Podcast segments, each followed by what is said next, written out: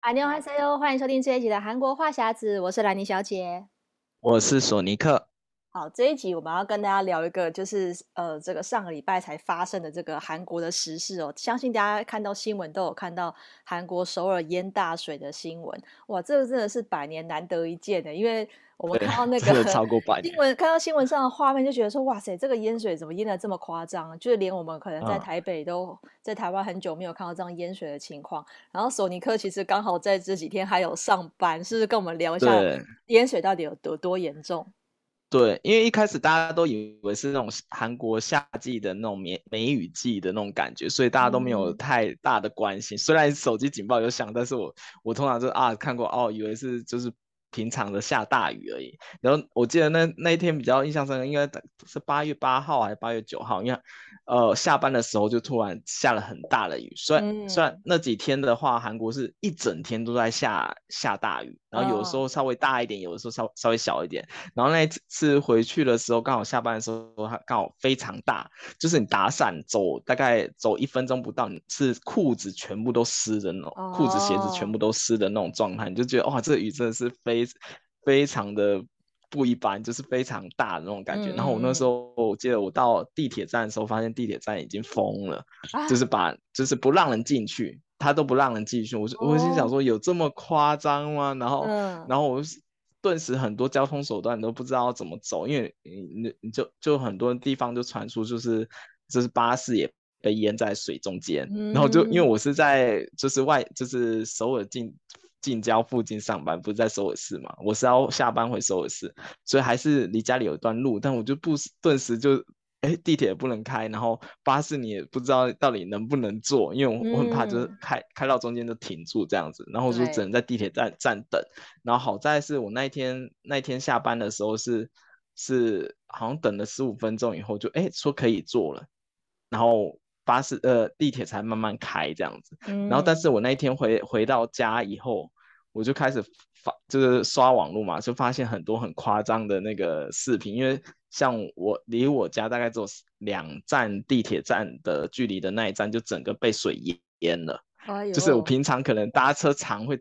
转转车会经过那一站，我就直接看到他的那个影片的画面是那个水直接把那个天窗天天花板。灌进去，就是天花板整个掉下来，哎、全部整个水都泡起来这样子。然后还有很多画面是那那种，就人家在打，就一般在搭地铁，但那个水已经淹上来了。然后我就看那个、嗯、那个月台的工作人员就抓抓着那个地铁门，就赶快叫大家，就是已经下已经下到月月台，赶快上车，还没下月台的人不要再进来了。然后就把人赶回去，然后把车送走。然后有很多站是直接过站不停。对，然后我就觉得哇，这事态非常严重。然后那一整天下完雨以后，隔天又是一个很大的雨，然后就是才刚解决完一个问题，然后隔天又是同样事情再发生。就是早上可能雨稍微退了，然后下午。下午到晚上的时候，凌晨那水又满起来了，然后就非常夸张，对，然后后就那几天就开始传出很多不幸的消息，嗯，就是很多人可能失踪啊，然后有可能是被淹死，然后那时候还发现哇，原来韩国淹大水那么恐怖，对啊，对我记得我在韩国居住的期间，我也从来没有看过这么大的雨，因为我感觉韩国其实不常。这种下大雨，对，基本上韩国大部分时间都蛮干燥的，就是嗯，不会像台湾。嗯、其实台湾比起来是比较常常下雨的嘛，或者午后雷阵雨。但是我觉得在韩国连午后雷阵雨都非常少。嗯、然后，而且最近又不是台，应该也不是台风来的关系，就但是现在是韩国的梅雨季。对，本来八九月通常都会有一两周是会连续下雨，啊、但下完雨以后就会非常热。对对对，所以，我就大家都觉得说只是梅雨季，就下下雨而已这样子。怎么但不知道，没想到这次的雨真的是非常非同小，因为我本来想说，哎，好像又没不是有什么台风要来，就广就电视上讲的都只是好雨，啊、豪雨注意报这样子。所以，嗯、我像我台湾人心心想说，好雨就是只是雨下大一点，根本没什么。我就是以为是这样而已，就没想到这好雨比台风强台还要来的厉害。然后我觉得啊，这个雨真是雨量，而且他们他们就说这雨量很夸张，就几乎已经就一个晚上下了半年的雨量的的那种程度。对，因为其实台湾的话，呃，其实虽然台湾也常常会有这种大雨特报，然后或者有时候我也是看到那个。嗯中央气象局的警报就诶也是看看就没有特别的去、嗯、去注意，我们是比较注意的是台风来的时候，尤其是台湾人最注意就是会不会台会不会有放台风假这件事情，就是每次台风来，大家一定会看新闻，就是为了关注说到底要不要上班上课。可是像台湾人是因为有、嗯、有台风假的关系，所以如果说真的是啊、呃、风，有时候他是判定的标准是否风势可能很大，强风。跟豪雨这两个条件，就是都会构成可以放假的标准。但是我们看到，其实韩国原来连淹水这么这么大的这种暴雨这种情况，但是台韩国是没有海海风假这种东西的，对不对？对，所以我那那一个 上班的时候，我就是一直很困惑，因为我们上班的 那几天上班的时候也是下雨，然后我就穿拖鞋短裤出门，但是还是就是水就是淹淹的都就是全到半。办公室已经都湿掉那种，嗯、然后就顿时会想说，就已经那么夸张了，然后为什么为什么韩国都没有台风假？嗯、然后就最严重的那一天，就是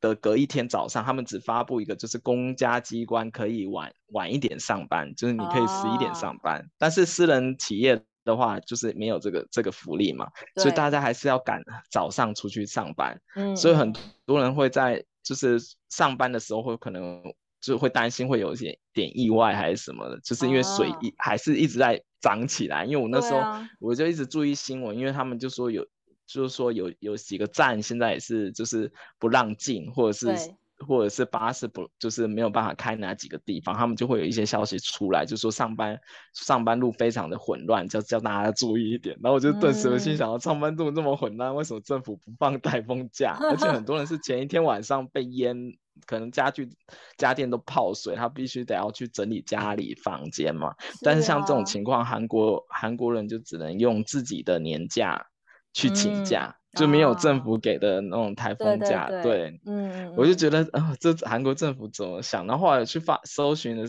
搜搜搜了一下 YouTube，发现一九九零年有有一次像这样子一一样是淹大水，然后大家是。嗯就是真的是游泳去上 班，就是大家哎、欸，我到时候可以把这个影片链接放在我们社团上，大家可以去看。嗯，大家是真的是游泳去上班，然后有记者在那边拍说，这淹大水，大家如何克服这个大水去去上班的那个景象。然后我就想说，哇，就这都都已经淹成这样，就大家大就是韩国还是都不放假，然后我就觉得哦，这个还蛮蛮夸张的。对啊，因为其实因为如果想说，如果在台湾台湾早就放了，对吧？对，因为台湾其实我呃，在我印象中，台北市之前有曾经最严重的那次应该什么象神台风还是什么，就是反正之前有几次那种严重的台风是到就是捷运停驶，然后也是哪里淹水，就是台台这但这已经是蛮久以前，那时候我记得是因为是台北的那个排水系统。不不够不够，就是没有办法排这么多的水，所以可能经过那次经验之后，后来就有加强疏洪，因为其实最怕的就是这些水排不出去。嗯、可是其实韩国的淹水的情况，跟我我觉得可能一方面跟这种呃，就是公共的这个基础建设有关，但除此以外，是跟韩国本身的地形很有关系。因为韩国很多的那个地形，很多房子都是盖在那个坡上，就是你要爬坡上去。然后其实这个这个。这个尤其是这次我们在新闻看到，很多人应该就是呃，在这次特别看到半地下这个名词，半地下室的这种房屋。那其实这个在之前的那个电影《寄生上流》就就演了这个演了这个的呃情节，然后这次真的就是血淋淋的上演了这样子的故事。就是你看到那个电影里面，他们也是因为有一次淹水，然后水都淹进家里，嗯、然后整个就是。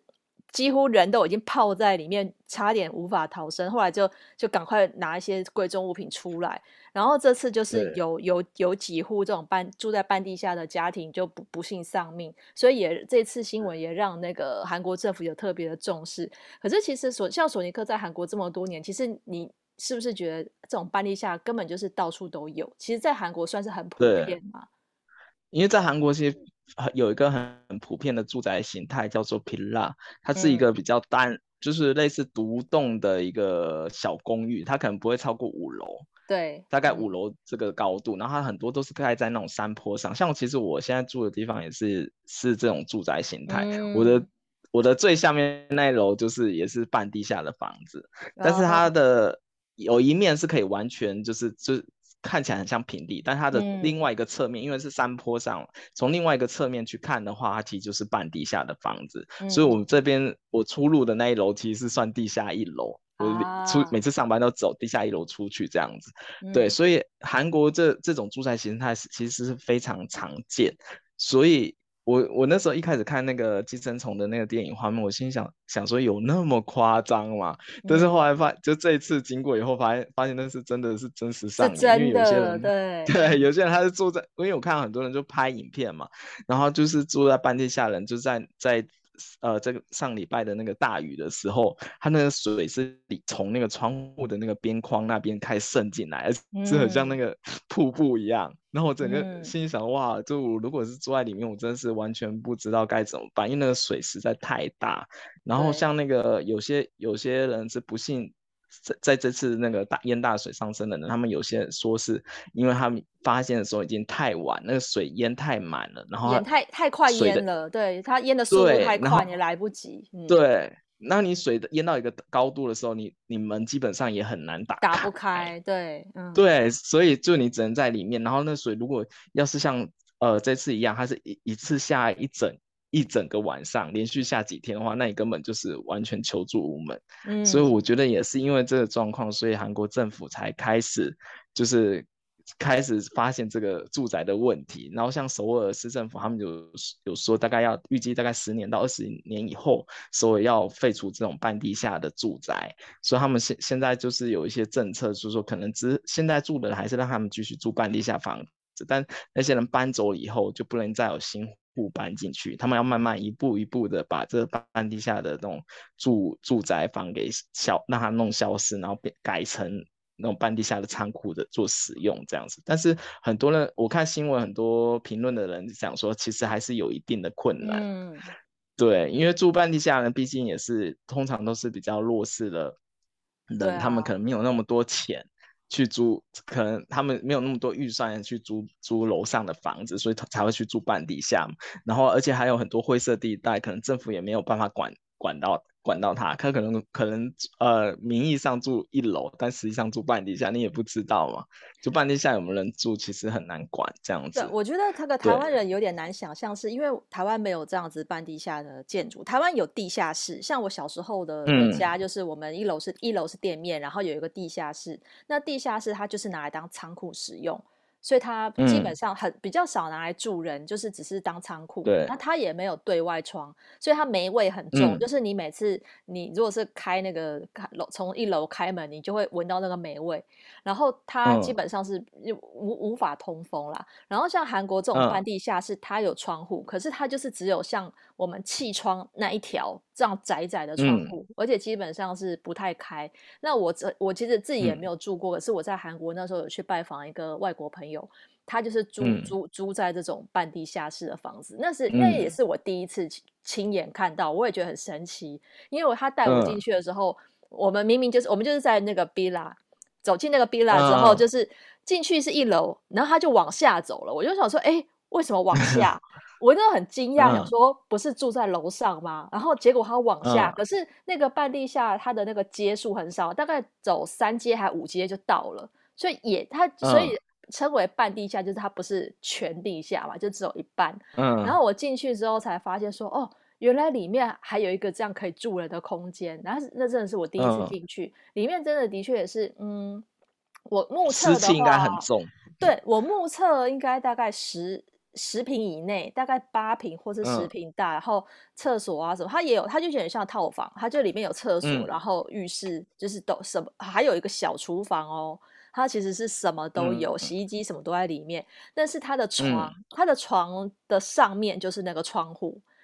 就是所以你站在、嗯、也没有所谓的客厅，因为它就是一里面一进去是床，床跟客厅其实就是就一起的。嗯、然后我就是就看就我就是看到那个窗户上面，其实你透过那个气窗，真的就是只能看到那个马路上，比如说车子的轮胎这个高度，其实你也很难再看到更多的东西。嗯、所以那时候我就觉得说，哇，住在这里。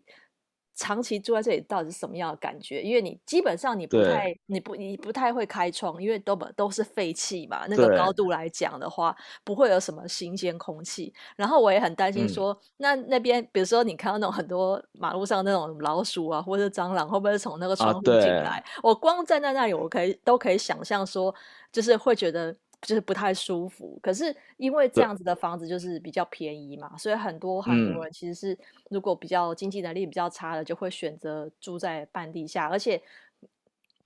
就是呃，嗯、就是它它比起来真的算是就是比较房租会便宜很多，对，对就是因为因为它的确就是这个屋屋况。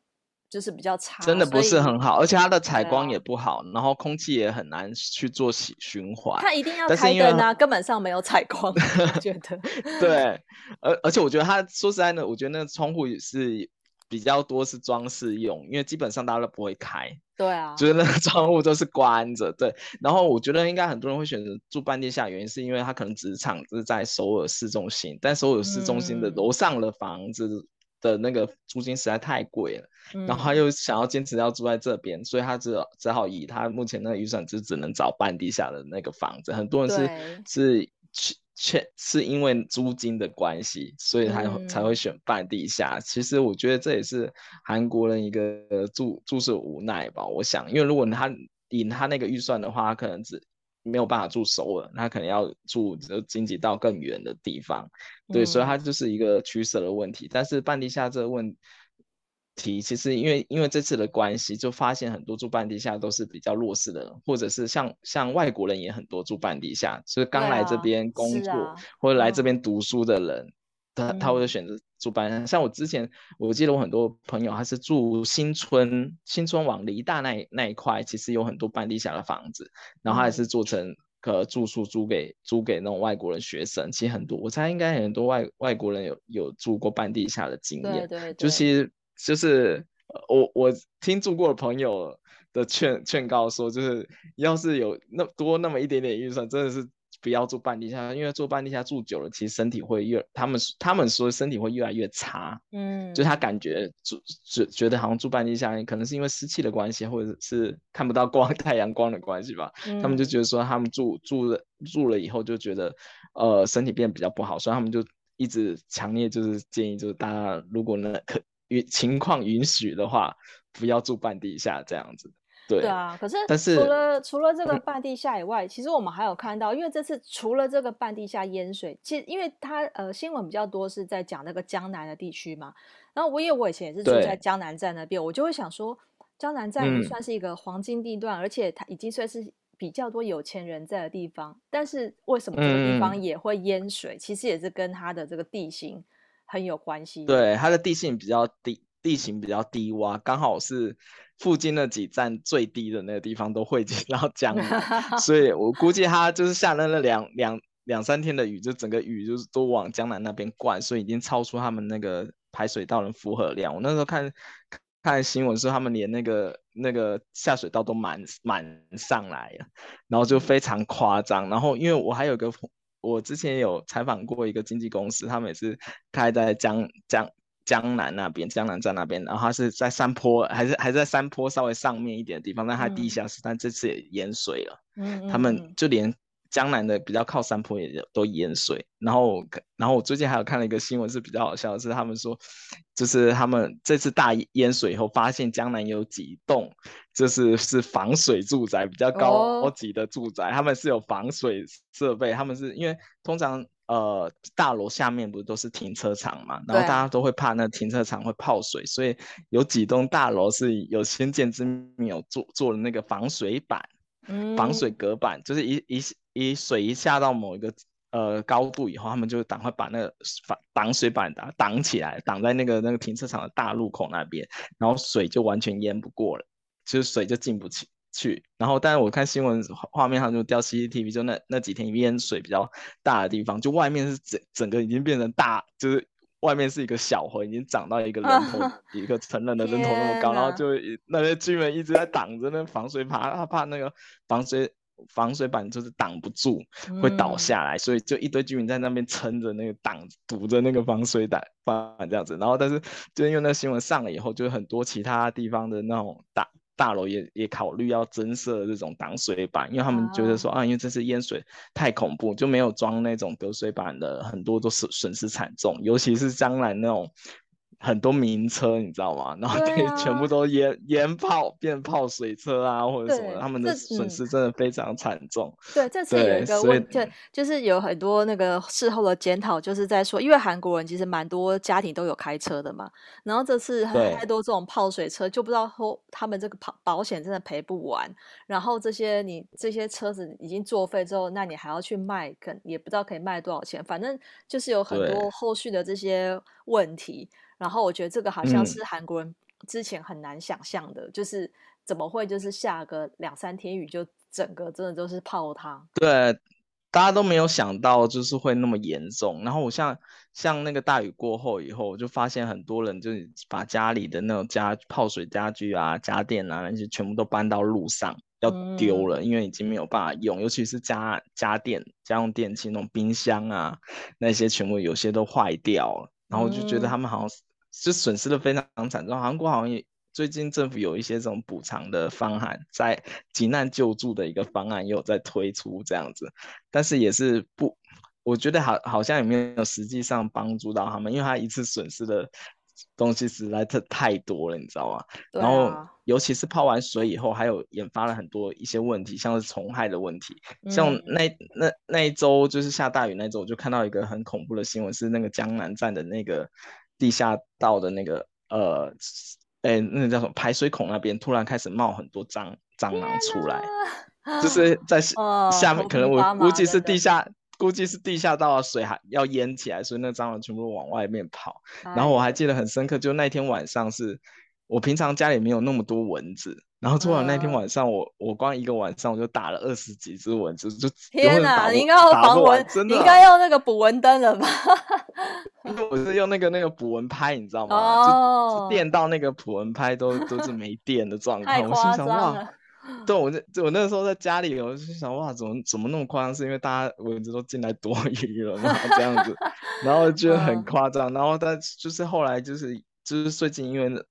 淹大水，所以就引发了很多一连串的问题，然后就觉得哇，真的是以前太小看这种梅雨季，就是对，现在我对梅雨有一点敬畏，因为我觉得真的很恐怖，然后真的是可以就淹起来，而且啊，对江南还有一个很很有名的那个照片，就是应该新闻都有报，就有一个人坐在那个车上。对对，他坐在车上了，然后他就他的那个照片就被 P P 成各种的海报，我不知道台湾有没有炒，就觉得有有有人说他就是呃，就是好像最后他的那个表情就感觉他已经无所谓，就是非常处之泰然，就是在中间等人救这样子，然后我就觉得哇，他好无奈，然后如果是他的话，应该不知道该怎么办吧？对，然后还有很多是那种在淹水的途途中被水冲走的，哦，就是那个。因为他们呃，因为韩国很多丘陵地嘛，所以那个水是急着往下排，所以如果你在那个时候出去的话，嗯、刚好你是，假如说你你从呃比较高的地方走到下面去搭车，很多人是被那个水直接就往下卷走的，所以下大雨的时候就是建议不要再出门，就还蛮危险。对，对，对，对啊，其实这次这个灾害就反映了很多，就是包括韩国贫富差距的问题。那除了像我们刚刚讲到的这个半地下，嗯、其实韩国的这种很听起来很不合理，但是却可以住人的房子还蛮多的。就除了这个半地下，对另外一个问题就是，呃，另外一种房型就是乌塔房。乌塔房其实就是我们台湾也蛮常见，有点像是顶楼加盖的这种概念，但是还蛮多，哎，很多韩剧主角就是住在乌塔房。就是像乌塔房王世子，乌塔房王世子就是住乌塔房，然后那个秘密秘密花园的吉罗林，他也是他们家也是住在乌塔房之类的，反正这种在韩国也是很常见。但是其实这个这个都算是比较我们看起来有点像是违章建筑的啦，但是就是这都是比较租金比较便宜的选择，对啊。嗯，对，但刚刚我讨论下来以后，发现，哎，其实乌塔房至至少还比半地下好一点，至少它的就是比较透气，这样比较也比较不会有也比较良好，而且也不会有淹水的问题。对，但是我有很多朋友他是住乌塔房，他们说住乌塔房很不好的地方是他们可能冬天他没有地暖。对，就是冬，因为他们那个地暖真的没有铺到乌塔房这边，然后再是他们隔乌塔房的隔音很差。他说有些现在韩国还是有一些乌塔房也是用铁皮去。去盖的，或者是他们盖的比较薄，隔间比较简单这样子。对。然后再就是乌塔房的，它的那个管线是比较外露，可能要到冬天的那个水管就容易结冰。嗯。对，就其实它住乌塔房也有很多问题，然后再来是乌塔房的那个房间的那个面积通常会比下下面一到几一到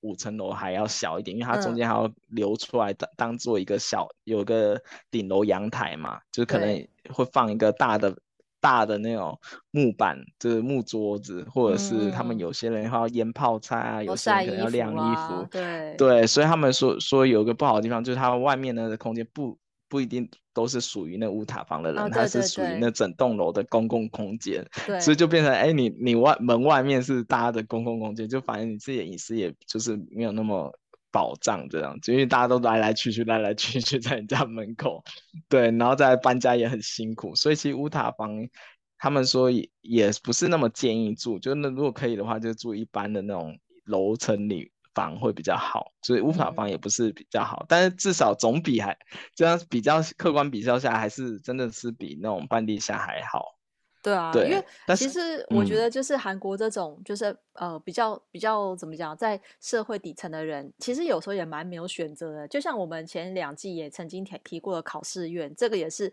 嗯，就是你住过的人才会感受到那是一个什么样的房子。因为台湾也没有类似这种的，就是就是台湾有雅房跟套房这种租屋的形式，可是像像比如说考试院一次跟比如说一层楼有二十个雅房这种概念，其实台湾没有这种租屋形式。形式，我们刚刚就是比较了一下，假设如果如果可以选择的话，考试院半地下跟乌塔房，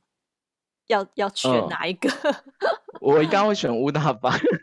因为我想我说乌，因为有时候乌塔房还可以在外面的那个屋顶阳台那边烤肉，我觉得还挺 挺挺 OK 的，就还不错这样子。啊、就个人觉得乌塔房好像也可以，而且房租又便宜。对，虽然虽然通常通常有乌塔房的那种房子都没有楼，没有电梯，就是你每、啊、每次要爬爬上爬下会比较累一点。是啊，对，所以我要是要是我我反而会选考试院诶，我考试院还有电梯，啊、真的吗？因为啊，我考试院像我那时候考试院很窄啊。我嗯，对，可是考试院它还有至少还有嗯地暖，然后可能要开不开的地暖，然后还有冷气，啊、然后还有至少而且最重要是它有供那个泡菜跟那个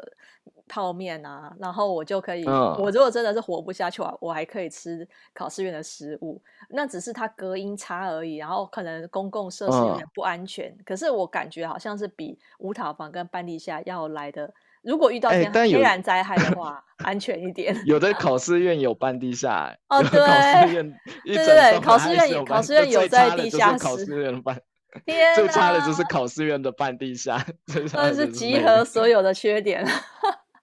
对啊，所以哎，还是建议大家就能住比较高一点的，或者是。我建议大家就是不要住这那些房子，可以住搬远一点，就是到外外外县城市，然后住比较好一点。假设是因为现在开放旅游了，然后之后我相信应该有蛮多人会去打工度假，或是去念语学语学院，然后语学堂，然后你可能就有面临。你要租房子的问题，我相信可能很多人本来本来以前很多是留留学生首选是就是像半地下也可能会是首选，因为便宜嘛。那经过这次事件之后，嗯、大家可能就会比较不想要住了，因为就很担心会遇到这种情况。这种灾害你真的是说不定啊，因为你你比如说好雨来的时候，哎、啊欸，房东找不到人，没有人可以救你，你一个外国人的话要怎么办？像这次的家庭，他们据说还有求救。可是他们是因为那个求救大家都跑进去，嗯、对，嗯、所以就你你你连韩国人都无法自救了，何况是外国人？所以我觉得这种情况的话，啊、我就觉得蛮以前没有办法想象的。可是经过这次新闻，大家应该都已经可以知道说，嗯、真的会有可能发生这种危险的情况。嗯，哎、欸，而且我在想一个问题，像如果假如说我是租房租到半地下，然后这次淹水，然后家居那些全部泡水，那这个是房东会来 买新的给我吗？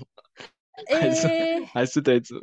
这房子你要不要马上再补一个新的？好像有点困难，好像有点要要一段时间。我感觉有点困，因为像那种已经淹的那么满，我估计那电视那些可能也都不能用，泡水的话。哦，对啊，对啊，哦、我就觉得哎，还蛮那个的。对，我觉得估计是。那些就是半地下的房东们，可能最近很很伤脑筋，因为很多东西损失太大了。他 连他光要整个搬走清理，然后重买，他真的要花一笔钱呢。而且那那些人，我不知道他们现在可以可以安置在哪里。就是这些人，对啊，这些人，对啊，房子整个下面都泡水，他短期间应该也很难住吧？开那个除湿机也要除个很久，才能把那个整个弄干净。哦，我觉得很难诶、欸，他那个整个整个，他光把要把那些脏水抽走，然后你要重新弄，我觉得那个真的真的要很很很大的工程，对啊，所以对，而且我们这次播出的这一周，韩、嗯、国又要来一个大的梅，又要又要下雨了，天哪！对，说说会比上次的还要更更强一点，我因为已经一直开始收到警报。哎所以说，所以还这一周还是会就是要大家要就是皮绷紧一点。我知道还每次下这种大，其实最近这种下这种大雨，都很担心那个那个地铁到底会不会停停开，然后巴士到底会不会走。对对对，我都不知道要不要提早出门，你知道吗？因为有时候出出门如果遇到那种巴地铁停开，那真的是会崩溃。然后你要临时要变其他线路也很困难。对啊。对啊，嗯、而且我家附近的几个几个地铁站很。就是上上个礼拜是全灭的状况，就是很多就直接那个水直接倒倒灌在那个月台里面的那种画面，我都一直看、嗯、看到，心想哇，接下来还有还有一个礼拜的下大雨，我就觉得啊有点崩溃，还要上班。对对啊，所以真的就是这次韩国的新闻让大家有点震撼，那也希望啊，嗯、因为这种天灾真的是很很说不定，那就希望说就是。也是希望说韩国政府可以赶快检讨一下，然后让这就是把这种预防预防做做好一点，嗯、要不然我觉得如果因为现在气候变迁之下。我觉得下一次大雨不用等到百年，就是这种情况，就是会出现的更频繁，嗯、就是真的是看到这新闻就觉得蛮难过的。那今天就跟大家聊到这边喽。嗯、如果想要追踪我们的消息的话，可以加入我们的脸书韩国话匣子的社团。想要 follow 韩国的讯息，可以追踪我的粉砖 Hello Lenny 兰妮小姐，还有索尼克的玩转韩国。那我们下礼拜再见喽，拜拜。嗯，拜拜。